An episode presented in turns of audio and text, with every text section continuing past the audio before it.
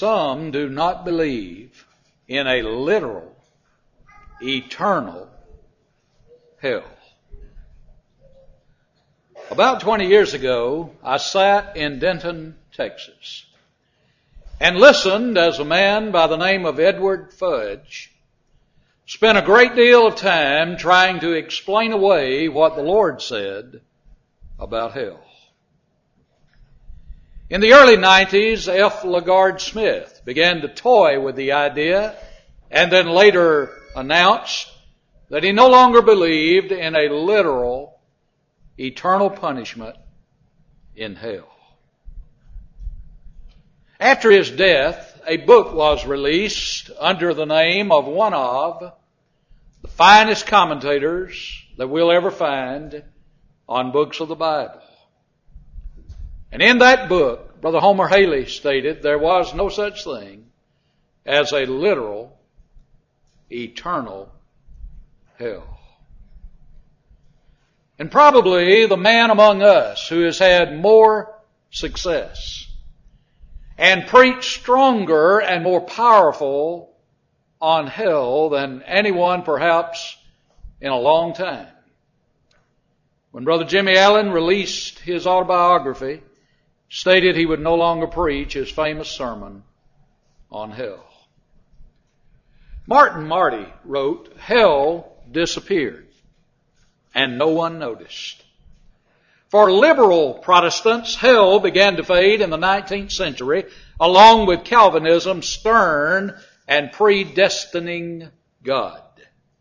Today, he said, hell is theology's H word a subject too trite for serious scholarship.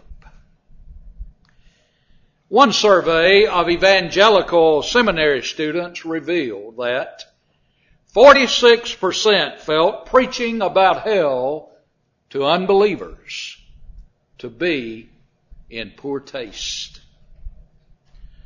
Ladies and gentlemen, I say to you tonight, the Bible teaches that there is a literal, eternal hell. In the book of Mark, chapter 9, verses 43 through 48, in verse 43, Jesus said, And if thy hand cause thee to stumble, cut it off. It is good for thee to enter into life maimed rather than having thy two hands to go into hell. Now that's the literal word there, Gehenna into the unquenchable fire. If you drop down to verse 45, he continues, and if thy foot cause thee to stumble, cut it off. It is good for thee to enter into life halt rather than having thy two feet to be cast into Gehenna. If you drop down to verse 47, and if thine eye cause thee to stumble, cast it out. It is good for thee to enter into the kingdom of God with one eye rather than having two eyes to be cast into hell where their worm dieth not and the fire is not quenched. You see, hell was created for the devil and his messengers, his angels. Matthew 25 and verse 41. Tonight, if I had the ability, and oh, I wish that I did, to be able in some way to take our language and explain to you how terrible hell is. I would only have begun to touch the hem of the truth. Tonight, as we develop our subject of hell, I want to ask and answer four questions. In the first place tonight, why preach on hell. Now you might say on a Tuesday night of gospel meeting, surely there are more important topics that you could discuss. Certainly there are more pleasant topics that you could discuss. And thus I want to know why in a gospel meeting on a Tuesday evening would you talk about the subject of hell? In the first place, we preach on hell in order to preach the whole counsel of God. In Acts chapter 20 and in verse 27, Paul said to the elders of the church of Christ at Ephesus, whom he had called to himself at Miletus, that I shun not or shrink not from declaring unto you the whole counsel of God. You see in the book of Matthew chapter 25 and verse 46, Jesus said that the unrighteous shall go away into everlasting punishment. In the book of John chapter 5 and in verse 29, Jesus said that there's going to be a resurrection unto condemnation. And that individuals are going to go there. And as Jim mentioned, we talked about heaven last night. And in order to preach the entire counsel of God, we preach on hell. In the second place, we preach on hell to awaken unfaithful Christians. You see, if you looked around you and you know the history of this congregation, you might say to me, why on a Tuesday night would you be doing something to awaken unfaithful Christians? Don't you know that on a Tuesday night of a gospel meeting, that the individuals who would be thus assembled would be faithful Christians? And I would ask you, are there empty pews in this building tonight that in time past, on a Tuesday night, would have been populated with members of this congregation? Each one of us tonight who is accountable is one temptation away from being unfaithful. And so tonight we preach on hell to awaken unfaithful members. You see, like those in Ephesus in Revelation 2 verses 4 and 5, some have left their first love.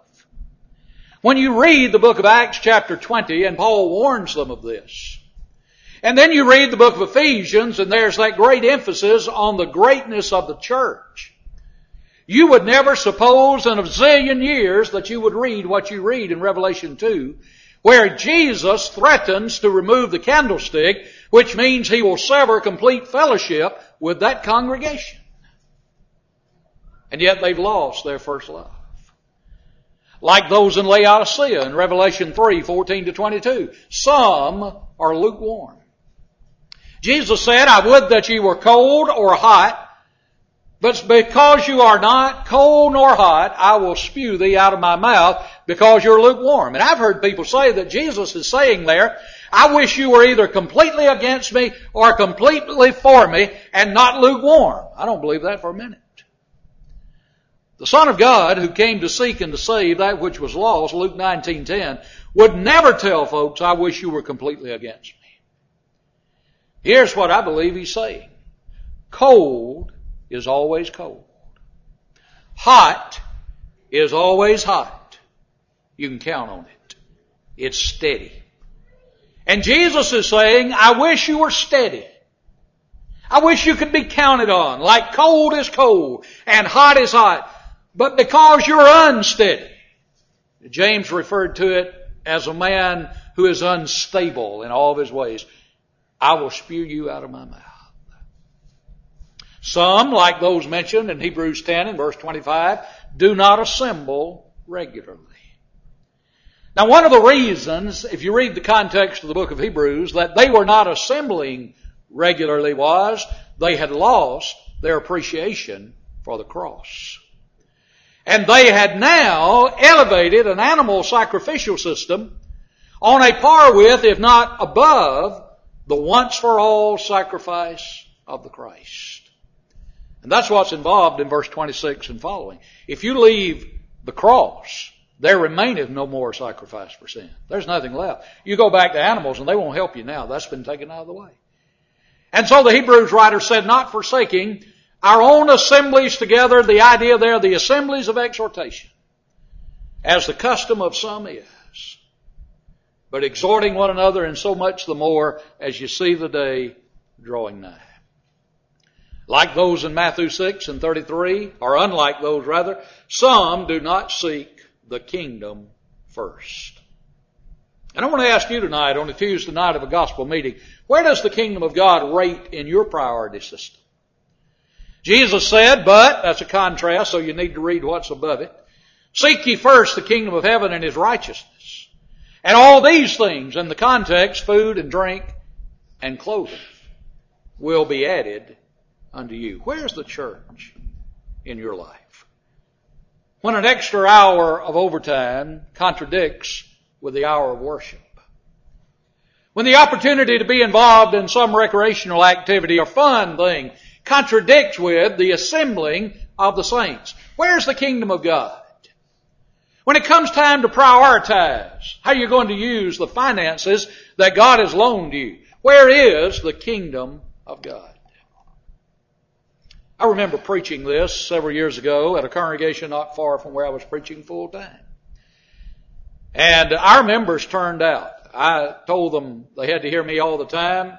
They were gluttons for punishment, but they turned out. And I preached this sermon on hell the next Wednesday night, as I sat on the front row getting ready for our devotional period prior to class, one of our members who sat on that second row tapped me on the shoulder. And he said, I want you to know, after you preach that sermon, I determined that on Wednesday nights, even though I'm on the road as a salesman for my company, I will be in Bible study on Wednesday night. He said, I had put sales and salesmanship above the kingdom. Some are not steadfast and unmovable. Paul concluded the great resurrection chapter in 1 Corinthians 15, 58 by saying wherefore. Now boys and girls, the wherefore is a conclusion word. Be ye steadfast and unmovable, always abounding. That word means overflowing in the work of the Lord. For as much as you know your labor is not in vain in the Lord. So tonight we preach on hell to awaken unfaithful Christians. Tonight we preach on hell to motivate Christians to work harder to keep people from going there. I wonder tonight, do you really believe folks are going to hell? Are you really convinced that some of your family members, if they die like they are right now, will go to hell? Are you convinced that some of your close associates and acquaintances, if they die like they are right now, will go to hell? Do you really believe that? Or has the devil and hell become something on the order of a fairy tale and a myth? Or as Flip Wilson got my generation to do, something to be laughed at? Now, I want to tell you something. If you're laughing at the devil tonight, you're not afraid of him. And if you're not afraid of him, of him, he has you. And we need to be well aware that folks are going to hell tonight. In fact, Jude captured the urgency of it in Jude 23 when he said, and some saved, snatching them out of the fire. What would you have done tonight on your way to the worship service if you'd seen a car on fire and saw somebody in there? Would you have stopped? Would you have gone over there? Would you have tried with all of your might to get them out of there? Would you have tried to snatch them out? If I do that for a car fire, which will last for only a short period of time, why would I not do it even with more energy when folks are going to live in eternity in hell? The sad refrain from Jesus in Luke 10 2 is, the harvest indeed is plenteous, but the laborers are few. I want to ask you something tonight. Why is it when we do a work that's destined and determined to try to keep people from going to hell, we have to put up a list and get folks to sign up to do what they ought to be doing every day anyway? Why is that? Paul was so intent on national Israel being saved that in Romans 10:1 he said, "My heart's desire and prayer for Israel, that's national Israel there, is that they be saved." How many people have you prayed for today that they be saved? How many decisions have you made today based on the fact that someone could be in hell today? And then we preach on hell to warn alien sinners. It's a sobering thing to think about that one might be suffering in hell in the next minute. Remember when David was running from Saul, Saul trying to kill him, and he told Jonathan, I won't be present at the feast. Remember what he said in 1 Samuel 20 and verse 3? There is but a step between me and death. You say that's true of all of us. There is but a step between me and death. And I never know when that's going to come. I climbed into a patrol car with an officer one night. And not long before the end of the shift, we took off on a chase one minute and 103.8 miles per hour later, we hit a light pole and knocked us both out. Threw the car into the road, tore the front of it off. We're on fire in the car. We're lying in the back of the car unconscious. They pull us both out of the car and neither one of us knows it. And while our chief was putting on his shoes, after having been told about the wreck, he received a phone call and said, I believe both the officers are dead. We could have been. One minute is all it took from start to finish. Just a step. In 2 Corinthians 5 and 10, Paul said, we shall all, now it's the biggest little word in your Bible, all, be made manifest before the judgment seat of Christ, that, in order that, each one may receive the deeds done in the body according to that which he hath done, whether it be good or evil. So we preach on hell tonight for these and other reasons that could be given. In the second place tonight, what is hell like? Now here's where I wish I had the power and the oratory ability to make hell so real to you tonight that you would lift your feet off the floor because you could feel the flames. And I want to say to you tonight, before I even mention what the Bible gives us as a description of hell, that the Bible uses the best language they had in the Greek at that time, we have in the English by means of translation, to try to tell us what hell's like, and our languages are inadequate. Just like last night, as beautiful as heaven is depicted in the Bible, that language is too inadequate to tell us how beautiful heaven really is. This language is inadequate to accurately and with the intensity describe how bad hell is. You keep that in mind. When you think, oh, that's horrible, multiply it by about a zillion. And that won't even touch it. Hell is a place of separation from God. In 2 Thessalonians 1, 7 to 9, Paul said to some people who were suffering for being Christians, And the you that are afflicted or troubled, rest with us. At the revelation of the Lord Jesus from heaven with the angels of his power, in flaming fire, rendering vengeance unto them, two categories, that know not God, and obey not the gospel of our Lord and Savior Jesus Christ, who shall suffer everlasting destruction. Now notice the stress. Even eternal separation from the presence of the Lord and from the glory of His might. Ladies and gentlemen, if you and I are separated, that may cause us inward pain, as the song says. But you think about being eternally separated from God. That's what hell's like. Hell is a place of unsatisfied desires. When you read the 16th chapter of the book of Luke and you listen as Jesus talks about a man who had everything on earth and died and had nothing in eternity but punishment. And the rich man lifted up his eyes in torment and he sees Lazarus in Abraham's bosom and he says, Father Abraham, send Lazarus and there are going to be two requests, two desires. Your homework assignment tonight is when you get home, see how much water you can get on the tip of your finger. Send Lazarus that he may dip his finger in water. I don't want a bucket full. I don't want a gallon. I don't want a jug full. I don't want a glass full. I just want the amount he can get on the tip of his finger. Let him dip the tip of his finger in water and cool my tongue, for I'm in torment in this flame. And Abraham said, that desire cannot be satisfied. And then he said, I have five brothers back home, by implication, that are living just like I lived. They're living their lives in violation of the law of Moses just like I did.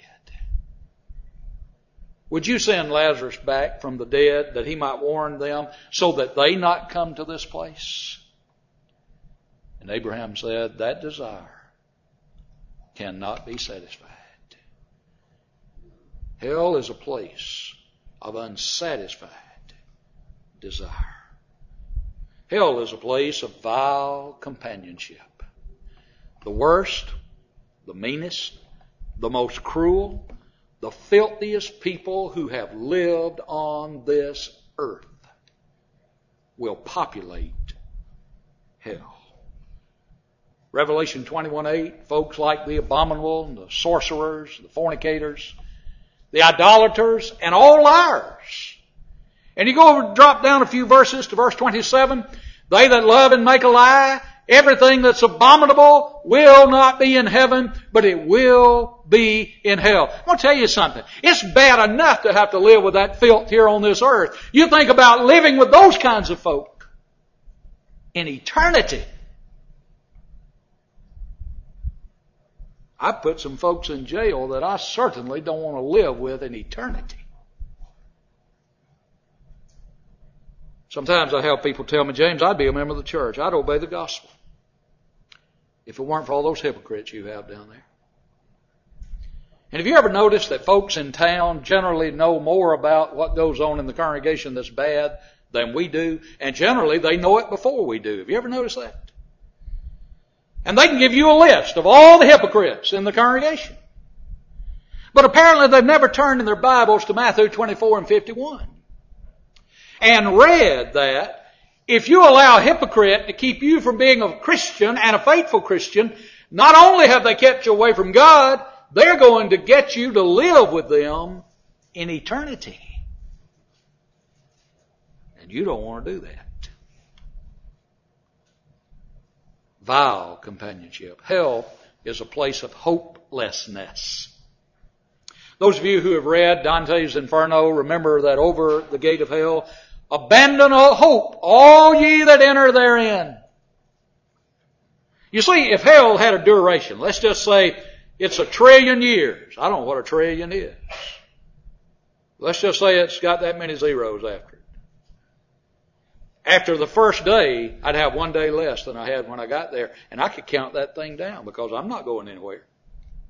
And I'm not going out of existence. And I have hope. But hell has no duration. I wish I could explain to you what it's like to have no hope. I've sat in hospital rooms and I've sat with families when a physician would come out and say, I am so sorry, but there's no hope. I've seen the blood drain out of their faces. I've seen individuals who are in absolute shock. What are they trying to do? They're trying to comprehend no hope.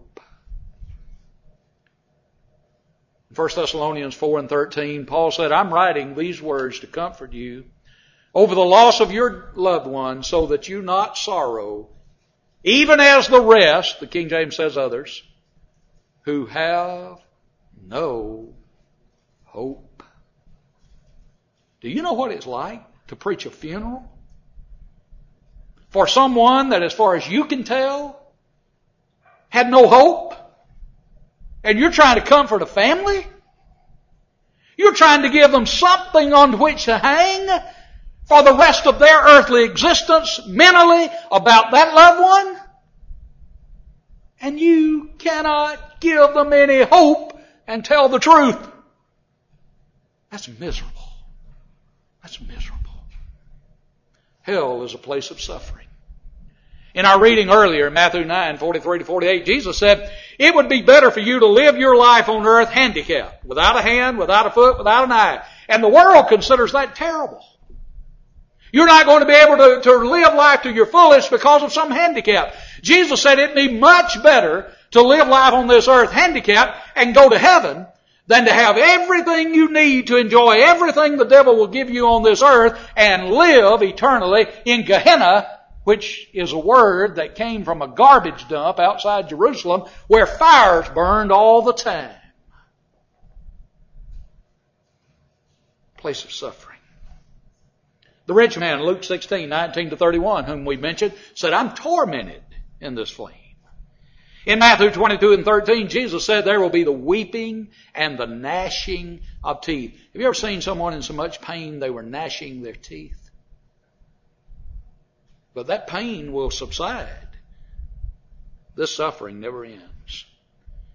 If you read the 14th chapter of the book of Revelation, verses 9 through 11, in that chapter tonight, and I would encourage you to read it when you get home, you learn four things. Number one, hell is punishment for God's opponents. If tonight I am in opposition to God by my lifestyle and by my decisions and by my thinking, then I am an opponent of God and if I die like that, hell is the punishment. Number two, you learn, the punishment is severe. Number three, you learn, the victims are conscious. And number four, you learn, the punishment is eternal. So what do you have? You have conscious,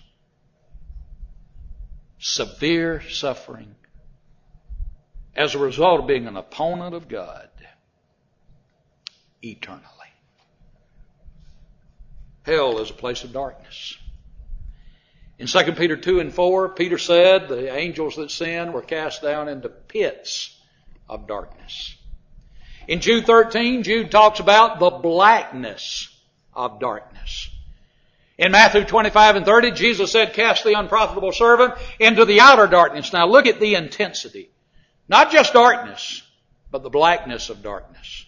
Not just the blackness of darkness, but outer darkness.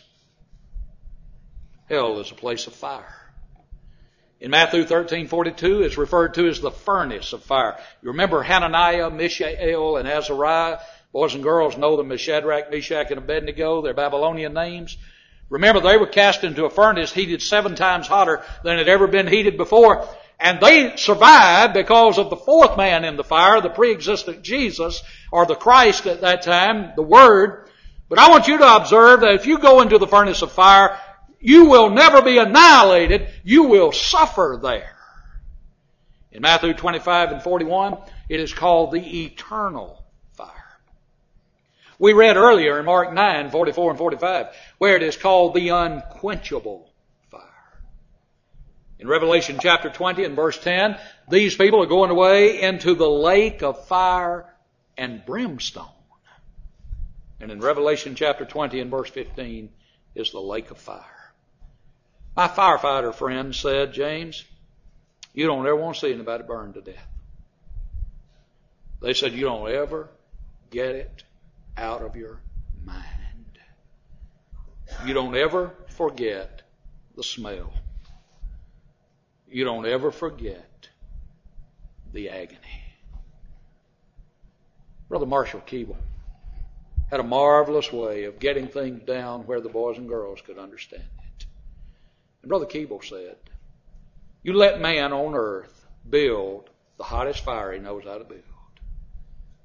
Let him use all of his technology and build the hottest fire he could ever build.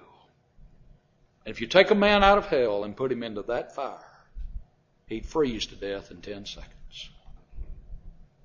Hell is a place of fire. Hell is a place of memory.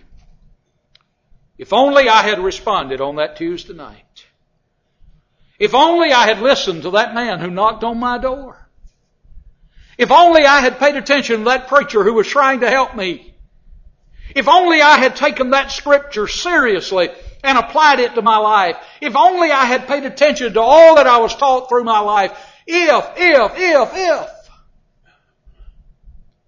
Don't ever lose sight of the fact that in Luke 16, 25, Abraham said to the rich man, Son, remember. Remember.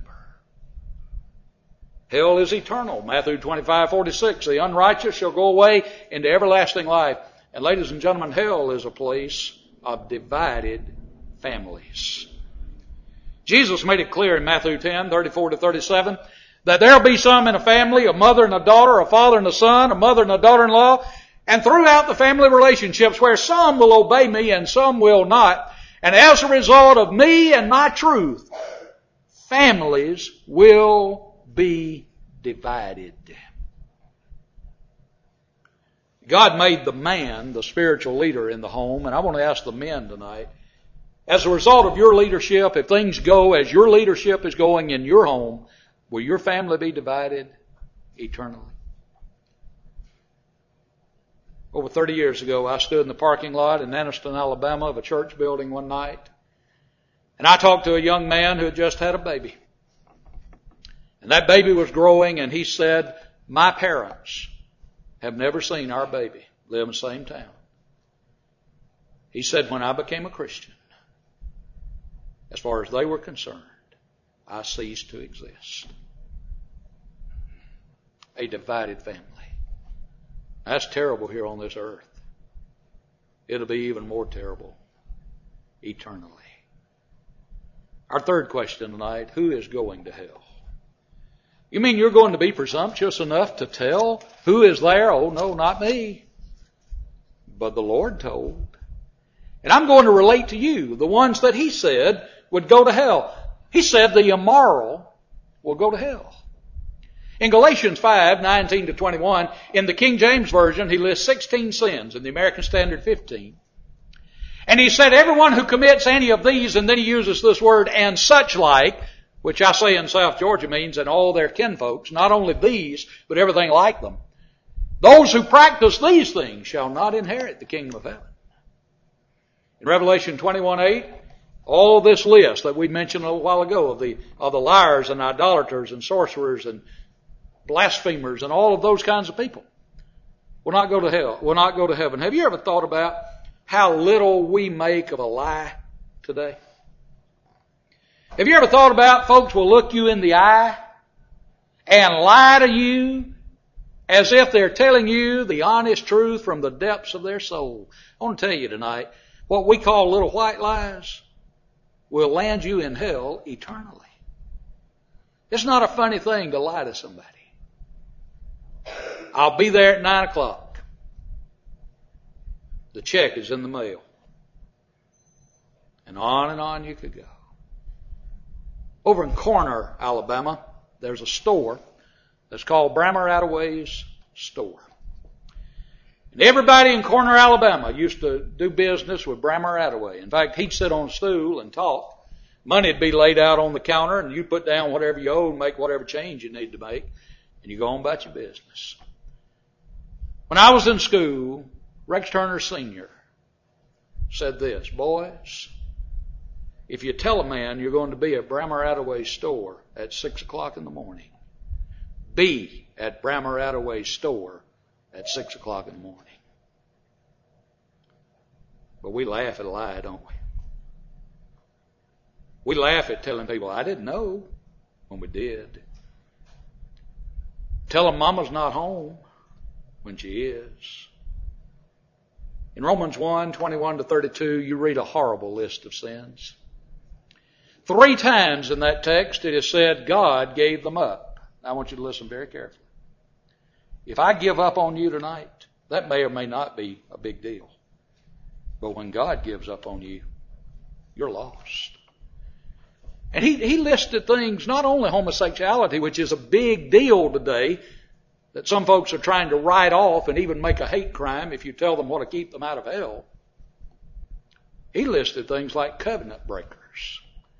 Do you know when you walk out of that baptistry, you've entered into a covenant to be faithful to God either until you die or until you will die for Him.